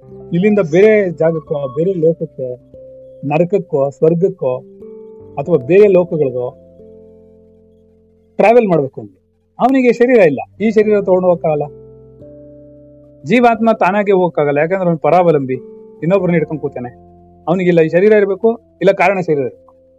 ಇಲ್ಲಾಂದ್ರೆ ಪರಮಾತ್ಮ ಇರ್ಬೇಕು. ಓಕೆ ಇದ್ ಮೂರಲ್ಲಿ ಯಾವ್ದಾರ ಒಂದು ಇರ್ಲೇಬೇಕು ಅವನಿಗೆ. ಇದ್ ಮೂರಲ್ಲಿ ಇದ್ರೆ ಅವ್ನು ಸರ್ವೈವ್ ಆಗೋದು. ವಸ್ತು ಇದ್ರೇನೆ ಟೆಕ್ನಾಲಜಿ ಇರಕ್ಕೆ ಸಾಧ್ಯ. ಬರೀ ಟೆಕ್ನಾಲಜಿ ಇಟ್ಕೊಂಡು ಏನು ಮಾಡೋಕ್ಕಲ್ಲ ಪುಸ್ತಕದ ಬದನೇಕಾಗತ್ತೆ ರೈಟ್ ಅದನ್ನ ಇಂಪ್ಲಿಮೆಂಟ್ ಮಾಡಬೇಕಾದ್ರೆ ಮೆಷಿನ್ ತಯಾರಾಗಬೇಕು ಈಗ ನಮ್ಮ ಕಂಪ್ಯೂಟರ್ ಅಲ್ಲಿ ಟೆಕ್ನಾಲಜಿ ಇದೆ ಟೆಕ್ನಾಲಜಿ ಏನಕ್ಕೋಸ್ಕರ ಕಂಪ್ಯೂಟರ್ ಬೇಕಲ್ಲ? ಮಾನಿಟರ್ ಬೇಕು ಸಿ ಪಿ ಯು ಬೇಕು ಪ್ರೊಸೆಸಿಂಗ್ ಯೂನಿಟ್ ಬೇಕು ಮೌಸ್ ಬೇಕು ಕೀಬೋರ್ಡ್ ಬೇಕು. ಟೆಕ್ನಾಲಜಿ ಇದೆ. ಏನ್ ಪ್ರಯೋಜನ? ಇದೆಲ್ಲ ವಸ್ತುಗಳು ಇರಬೇಕು. ಎರಡು ಒಟ್ಟೊಟ್ಟಿಗೆ ಜೊತೆ ಜೊತೆಲಿ ಬರುವಂತದ್ದು ರೈಟ್ ವಸ್ತು ಇದೆ ಅಂದ್ರೆ ಟೆಕ್ನಾಲಜಿ ಇದೆ. ಟೆಕ್ನಾಲಜಿ ಇದೆ ಅಂದ್ರೆ ವಸ್ತುನ ತಯಾರು ಮಾಡಬೇಕು. ಟೆಕ್ನಾಲಜಿ ಇಂಥದ್ದು ಮಾಡಬಹುದು ಅಂತ ಬರ್ದಿಟ್ಟಿರೋ ಟೆಕ್ನಾಲಜಿ ಅದನ್ನ ಇಂಪ್ಲಿಮೆಂಟ್ ಮಾಡಿ ವಸ್ತುವನ್ನು ಕ್ರಿಯೇಟ್ ಮಾಡೋದು ಮೆಷಿನರಿ ಅಲ್ವಾ? ಇಂಪ್ಲಿಮೆಂಟೇಶನ್ ಸೊ ಇಲ್ಲಿ ಏನಾಗತ್ತೆ ಹಾಗಾದ್ರೆ ಈ ಕಾರಣ ಶರೀರ ಅನ್ನೋದು ವಾಹನ ಇದ್ದಾಗ ಇನ್ನೊಂದು ಶರೀರ. ಅದು. ಜೀವಾತ್ಮನಿಗೆ ಏನ್ ಮಾಡುತ್ತೆ? ಜೀವಾತ್ಮ ಶರೀರವನ್ನು ಬಿಟ್ಮೇಲೆ, ಅಂದ್ರೆ ಈ ಸ್ಥೂಲ ಶರೀರವನ್ನು ಬಿಟ್ಮೇಲೆ, ಅವನು ಅದರಲ್ಲಿ ಹೋಗಿ ಸೇರ್ಕೋತಾನೆ. ಯಾವ್ದ್ರಲ್ಲಿ? ಕಾರಣ ಚರಿತ್ರೆ ಅದು ಬದುಕಿರೋವಾಗ್ಲೇ ಇದ್ದಾಗ ಅದನ್ನ ಆನಂದಮಯ ಕೋಶ ಅಂತ ಹೇಳ್ತಾರೆ. ಆನಂದಮಯ ಕೋಶ ಅಂತಲೂ ಅದಕ್ಕೊಂದು ಇದಿದೆ. ಹೆಸರಿದೆ. ಯಾಕೆ ಅಂತಂದ್ರೆ ನೀವು ಪ್ರತಿದಿನ ಏನೋ ಆನಂದ ಪಡ್ತಿರಲ್ಲ. ಪ್ರತಿ ಕ್ಷಣಿಕವಾದ ಆನಂದಗಳಲ್ಲ. ಆ ಆನಂದಗಳೆಲ್ಲ ಆನಂದಮಯ ಕೋಶದಿಂದಲೇ ಬರ್ತಿರುತ್ತೆ ಅದು ಅದ್ರದ್ದು. ತುಣುಕು. ಅರ್ಥ ಆಗ್ತಿದ್ಯಾ? ಆನಂದಮಯ ಕೋಶ. ನಾನು ಹೇಳ್ತೀನಿ. ಇವಾಗ ಯಾಕೆಂದ್ರೆ ಅವಾಗಲೇ ಅವಾಗ್ಲೇನು ಬರ್ತಾರೆ ಸೊ ಈ ಆನಂದಮಯ ಕೋಶವನ್ನೇ ಕಾರಣ ಶರೀರ ಅಂತ ಕರೀತಾರೆ. ಕಾರಣ ಶರೀರವನ್ನೇ ಆನಂದಮಯ ಕೋಶ ಅಂತ ಕರೀತಾರೆ. ಜೀವಾತ್ಮ ಶರೀರವನ್ನು ಬಿಟ್ಟ ಮೇಲೆ ಒಬ್ರು ಹೋಗ್ಬಿಟ್ರು. ಅವ್ರ ಶರೀರ ತಗೊಂಡೋಗಿ ಬಿಸಾಕ್ಬಿಟ್ರು, ಸುಟ್ಟಾಕ್ಬಿಟ್ರು ಭೂತ ಹಾಕ್ಬಿಟ್ರು ಏನೋ ಮಾಡ್ಬಿಟ್ರು. ಅದು ಕಾಣಿ ಆಯ್ತು. ಪಂಚಭೂತಗಳಲ್ಲೂ ನೇಚರ್ ನೇಚರ್ ಕೊಟ್ಬಿಟ್ರು. ದಿಸ್ ಇಸ್ ಫ್ರಮ್ ನೇಚರ್ ಅಲ್ವಾ? This is property of nature ಸ್ವಾಭಾವಿಕವಾಗಿ ಸರ ಇದೇನು? ಶರೀರ ನೈಸರ್ಗಿಕವಾಗಿ ಬಂದಿದೆ. ಪ್ರಕೃತಿಯಿಂದ ಉಂಟಾಗುತ್ತೆ. ಪ್ರಕೃತಿ ವಾಪಸ್ ಕೊಟ್ಬಿಡುತ್ತೆ.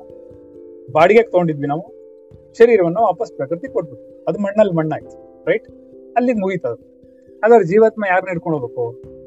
ಈ ಪುರಿಯಷ್ಟಕ ಇನ್ನೊಬ್ಬನ ಹಿಡ್ಕೊಂಡಿರ್ಬೇಕು ಅಥವಾ ಜೀವಾತ್ಮ ಅಥವಾ ಒಂದು ಸೂಕ್ಷ್ಮ ಶರೀರ? ಕಾರಣ ಶರೀರವನ್ನು ಹಿಡ್ಕೊಳ್ಳೋದು. ಅದರಿಂದ ಲೋಕದಿಂದ ಲೋಕಕ್ಕೂ ಬೇರೆ ಕಡೆಗೂ ಟ್ರಾವೆಲ್ ಮಾಡೋದು. ಟ್ರಾವೆಲ್ ಮಾಡಿ ಬೇರೆ ಬೇರೆ ಲೋಕಗಳಲ್ಲಿ ಈ ತರದ ಇನ್ನೊಂದು ಸ್ಥೂಲ ಶರೀರಗಳನ್ನು ಪಡ್ಕೊಂಡು ಆಯಾಯ ಲೋಕಕ್ಕೆ ತಕ್ಕಂತೆ ಬೇರೆ ಶರೀರಗಳನ್ನು ಪಡ್ಕೊಂಡು ಅಲ್ಲಿ ಅನುಭವಗಳನ್ನ ಪಡ್ಕೊಳ್ಳುತ್ತೆ ಪುಣ್ಯ ಪಾಪ ಪುಣ್ಯಗಳನ್ನ ಕಡಿಮೆ ಮಾಡ್ಕೊಂಡು ವಾಪಸ್ ಭೂಲೋಕಕ್ಕೆ ಬರುವಾಗ ಪ್ರಾಣಿ ಶರೀರವನ್ನು, ಮನುಷ್ಯ ಶರೀರವನ್ನು, ಹೆಣ್ಣು ಶರೀರವನ್ನು, ಗಂಡು ಶರೀರವನ್ನು ಪಡ್ಕೊಳ್ಳುತ್ತೆ ಅದರ ಕರ್ಮದಂತೆ. ಸೊ ಈ ಕಾರಣ ಶರೀರ ಅಂತ ಕರೀತಾರ ಸೊ ನಿಮ್ಗೆ ಇವಾಗ ಮೂರು ಶರೀರ ಅರ್ಥ ಆಯ್ತು. ರೈಟ್ ಆಯ್ತಾ ಒಂದು ಸ್ಥೂಲ, ಇನ್ನೊಂದು ಸೂಕ್ಷ್ಮ ಒಂದು ಕಾರಣ. ಸ್ಥೂಲ ಸೂಕ್ಷ್ಮಗಳೆರಡು ನಿಮ್ಗೆ ಇಲ್ಲೇ ಇರುತ್ತೆ. ಸೊ ಆದ್ರೂ ಸೂಕ್ಷ್ಮ ನಿಮ್ಗೆ ಕಾಣೋದಿಲ್ಲ. ಕಾರಣ ಶರೀರ ಅನ್ನೋದು ಒಳಗಡೆ ಹಿಡನ್ ಆಗಿರುತ್ತೆ. ಅದು ನಿಮ್ಗೆ ಯಾವತ್ತೋ ಒಂದಿನ ತೋರಿಸ್ಕೊಡುತ್ತೆ. ಶರೀರ ಬಿಟ್ಟಾಗ ಗೊತ್ತಾಗುತ್ತೆ ನಿಮ್ಗೆ. ನಿಮ್ ಶರೀರ ಬಿಡೋವರೆಗೂ ಅದ್ರ ಜ್ಞಾಪಕ ಬರಲ್ಲ. ಯಾಕಂದ್ರೆ ಅದನ್ನ ಅವಲಂಬಿಸ್ಬೇಕಲ್ಲ. ಅವಾಗ ನಿಮ್ಗೆ ಅದು ಬರುತ್ತೆ. ಅರ್ಥ ಆಯ್ತಾ? ಇದನ್ನ ಏನ್ ಹೇಳ್ತಾರೆ ಅಂದ್ರೆ, ಇವಾಗ ನಾವೇನ್ ತಿಳ್ಕೊಂಡ್ವಿ? ಶರೀರ ತಿಳ್ಕೊಂಡ್ವಿ. ಸ್ಥೂಲ, ಸೂಕ್ಷ್ಮ, ಕಾರಣ ತಿಳ್ಕೊಂಡ್ವಿ. ಹಾಗೆ ಅನ್ನಮಯ ಕೋಶ ಅಂತ. ಕೋಶಗಳು ಇದೇ ತರ ಐದು ಶೀಟ್ಸ್ ಅಂತಾರೆ ಇಂಗ್ಲಿಷ್ ಅಲ್ಲಿ ಐದು ಶೀಟ್ಗಳಿವೆ ಹೇಗೆ ಪಂಚಭೂತಗಳಿದೆಯೋ ಹಾಗೆ ಪಂಚಕೋಶಗಳು. ಪಂಚಭೂತಗಳು ಹೊರಗಡೆ ಇರೋದು. ಪಂಚಕೋಶಗಳು ಒಳಗಡೆ ಇರೋದು ರೈಟ್ ಗೊತ್ತಾಗ್ತಿದ್ಯಾ? ಅದೆಲ್ಲ ಲೇಯರ್ಸ್ ಬೈ ಲೇಯರ್ ನೀವು ಧ್ಯಾನ ಮಾಡ್ಕೊಳ್ತಾ ಹೋಗ್ತಾ ಇದ್ದಾಗ ಒಂದೊಂದು ದಾಟ್ಕೊಂಡು ಹೋಗ್ತೀರಾ. ಅದೆಲ್ಲ ಮುಂದೆ ಅಡ್ವಾನ್ಸ್ ಕ್ಲಾಸ್ ಇರುತ್ತೆ, ಇವಾಗಲೇ ಹೇಳಲ್ಲ. ಆದ್ರೆ ಪಂಚಕೋಶಗಳ ಇಂಟ್ರೊಡಕ್ಷನ್ ಇದೆ. ಪಂಚಕೋಶಗಳು ಅಂತಾರೆ. ಏನಂತಂದ್ರೆ ಒಂದು ಅನ್ನಮಯ ಕೋಶ. ಎರಡನೇದು ಪ್ರಾಣಮಯ ಕೋಶ. ಮೂರನೇದು ಮನೋಮಯ ಕೋಶ. ನಾಲ್ಕನೇದು ವಿಜ್ಞಾನಮಯ ಕೋಶ. ಐದನೇದು ಆನಂದಮಯ ಕೋಶ. ಅದನ್ನೇ ಅಲ್ಲಿ ಬರೆದಿರೋದು. ಈ ಆನಂದವೆಲ್ಲ ಪ್ಲೆಜರ್ಸ್ ನಿಮ್ಗೇನೇನು ಸಂತೋಷ ಉಂಟಾಗ್ತಿದೆಯೋ ಜಗತ್ತಲ್ಲಿ, ಅದೆಲ್ಲವೂ ಆ ಆನಂದಮಯ ಕೋಶದ ಒಂದು ಸಣ್ಣ ತುಣುಕುಗಳು. ಏನ? ಸಣ್ಣ ತುಣುಕು ಅದು, ಅಷ್ಟೇ. ಆನಂದಮಯ ಕೋಶವನ್ನ ನೀವು ಪೂರ್ಣವಾಗಿ ಅರ್ಥ ಮಾಡ್ಕೊಂಡು ಅದರ ಅನುಭವಕ್ಕೆ ಶುರು ಮಾಡಿದ್ರೆ ಇದಕ್ಕೆ ಕೋಟಿ ಎಷ್ಟಿರುತ್ತೆ ಆನಂದ. ಅದು ಆತ್ಮನಿಗೆ ನೆಕ್ಸ್ಟ್ ಸ್ಟೆಪ್ ಅದನ್ನೇ ಕಾರಣ ಸೇರಿದ ಅಂತ ಕೂಡ ಕರೀತಾರೆ. ಅದನ್ನೇ ನಾವು ಇವತ್ತು ಬರೆದಿರೋದು ಸ್ಟೇಟಸ್ ಏನಂತಂದ್ರೆ ನೀನು ಇಷ್ಟ ಇಷ್ಟ ತಿಳ್ಕೊಂಡ್ರೆ ಸಾಕು. ಕೋಶಗಳು ಸ್ವಲ್ಪ ಅಡ್ವಾನ್ಸ್ ಲೆವೆಲ್ ಇವಾಗ್ಲೇ ಹೇಳಿದ್ರೆ ನಿಮಗೆ ಕನ್ಫ್ಯೂಸ್ ನೀವು ಕೇವಲ ಶರೀರ ತಿಳ್ಕೊಂಡಿರ್ತಾರೆ. ಮೂರು ತೀರ, ಮೂರ್ ತರ ಶರೀರ ಇದೆ. ಪಂಚಕೋಶಗಳಿದೆ ಅನ್ನಮಯ, ಪ್ರಾಣಮಯ, ಮನೋಮಯ, ವಿಜ್ಞಾನಮಯ, ಆನಂದಮಯ. ಈ ಕೋಶಗಳು ಉಂಟು. ಅನ್ನಮಯ ಅನ್ನೋದು ಶರೀರಕ್ಕೆ ಹೇಳ್ತಾರೆ. ಅನ್ನದಿಂದ ಉತ್ಪತ್ತಿಯಾಗಿರೋದ್ರಿಂದ ನಿಮ್ಮಲ್ಲಿ ಉಸಿರಾಟ ಪ್ರಾಣಮಯ ಕೋಶ ಇದೆ. ಪ್ರಾಣ ನಡೀತಾ ಇದೆ. ನೀವು ಪ್ರಾಣ ಪ್ರಾಣ ಇದೆ. ಪ್ರಾಣ ಇದೆಯೇನ್ರಿ ಅಂತ ಕೇಳ್ತೀವಲ್ಲ, ಆ ಪ್ರಾಣ ಅನ್ನಮಯ ಕೋಶ, ಪ್ರಾಣಮಯ ಕೋಶ. ಅದು ಬಿಟ್ರೆ ಮನಸ್ಸು, ನಿಮಗೆ ಮನಸ್ಸು ಗೊತ್ತಿದೆ. ಆ ಮನಸ್ಸನ್ನು ಹೋಲ್ಡ್ ಮಾಡ್ತಿರೋದ್ರೆ ಆ ಮನಮಯ ಕೋಶ. ನಿಮ್ಮಲ್ಲಿ ಬುದ್ಧಿಶಕ್ತಿ ಇದೆ. ಆ ಬುದ್ಧಿಶಕ್ತಿ ಇರೋದೇ ವಿಜ್ಞಾನಮಯ ಕೋಶದಿಂದ. ನಿಮ್ಮಲ್ಲಿ ಆನಂದ ಇದೆ, ಸಂತೋಷ ಇದೆ. ಆನಂದ ಉಂಟಾಗುತ್ತೆ ಇಲ್ವ ಊಟ ಮಾಡಿದ್ರೆ ಆನಂದ ಆಗುತ್ತೆ, ನಿದ್ದೆ ಮಾಡಿದ್ರೆ ಆನಂದ ಆಗುತ್ತೆ. ನಾನು ಬೈದ್ರು ಆನಂದ ಆಗುತ್ತೆ ಕೆಲವರಿಗೆ. ಆಗಲ್ವಾ ನಾನು ಅದಕ್ಕೆ ಬೈತಾ ಇರೋದು ಯಾವಾಗ್ಲೂ. ಯಾಕೆ ಬೈತಾ ಇರ್ತೀನಿ ಏಯ್ ಪೆದ್ಮುಂಡೆ ಸುಮ್ಮನೆರ ಅಂದ್ರೆ ಅವ್ನ್ ಖುಷಿ ಆಗ್ಬಿಡುತ್ತೆ. ಅಯ್ಯೋ ಗುರುಗಳೇ, ಎಷ್ಟು ದಿನ ಆದ್ಮೇಲೆ ಇವತ್ತು ಪೆದ್ಮುಂಡೆ ಅಂತ ಕರಿತಿದ್ದೀರಾ? ಅಂತಾರೆ. ಬೈತಿದ್ದೀನಲ್ಲ, ಇಲ್ಲ ಗುರುಗಳೇ, ನೀವು ಪೆದ್ಮುಂಡೆ ಅಂದ್ರೆ ನಮ್ಗೆ ಒಂದು ಖುಷಿ ಆಗ್ಬಿಡುತ್ತೆ. ಯಾಕೆ? ಅವಾಗ ಅಹಂಕಾರ ಕಡಿಮೆ ಆಗುತ್ತೆ. ಅದಕ್ಕೆ ಆನಂದವಾಗ, ಸಂತೋಷವಾಗುತ್ತೆ. ಸರಿನಾ? ನನಗೇನೋ ನನ್ನ ಗುರುಗಳು ಬೈದ್ರೆ ನನಗೆ ಸಂತೋಷ ಆಗೋದು. ಹೊಗಳು ಬಿಟ್ರು ಅಂದ್ರೆ ಹಿಂದ್ಗಡೆ ಏನೋ ಇದೆ ಅಂತ ಅರ್ಥ. ಏನು?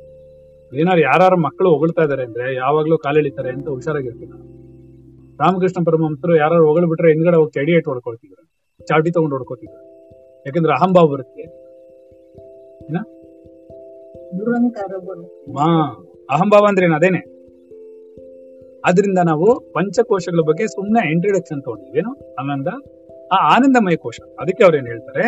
ಇಲ್ಲಿ ಸ್ಟೇಟಸ್ ಅಲ್ಲಿ ಏನ್ ಹಾಕಿದ್ದಾರೆ ಅಂದ್ರೆ, ಈಗ ನೀನು ಪ್ರಪಂಚದಲ್ಲಿ ಆನಂದ ಪಡಿತಾ ಇದೆಯಲ್ಲ ಈ ಮಕ್ಕಳ ತರ ಕುಣಿತಾ ಕುಣಿತಾ ಆನಂದ ಪಡ್ತಿದ್ಯಲ್ಲ, ದೊಡ್ಡವನಾದ್ಮೇಲೆ ಕೂಡ ವಿವೇಕವಿಲ್ಲದೆ ನಡ್ಕೋಬೇಡ. ಇದು ನಿನ್ನ ಶರೀರದ ಮಿನಿಯೇಚರ್ ಇದ್ದಾಗೆ.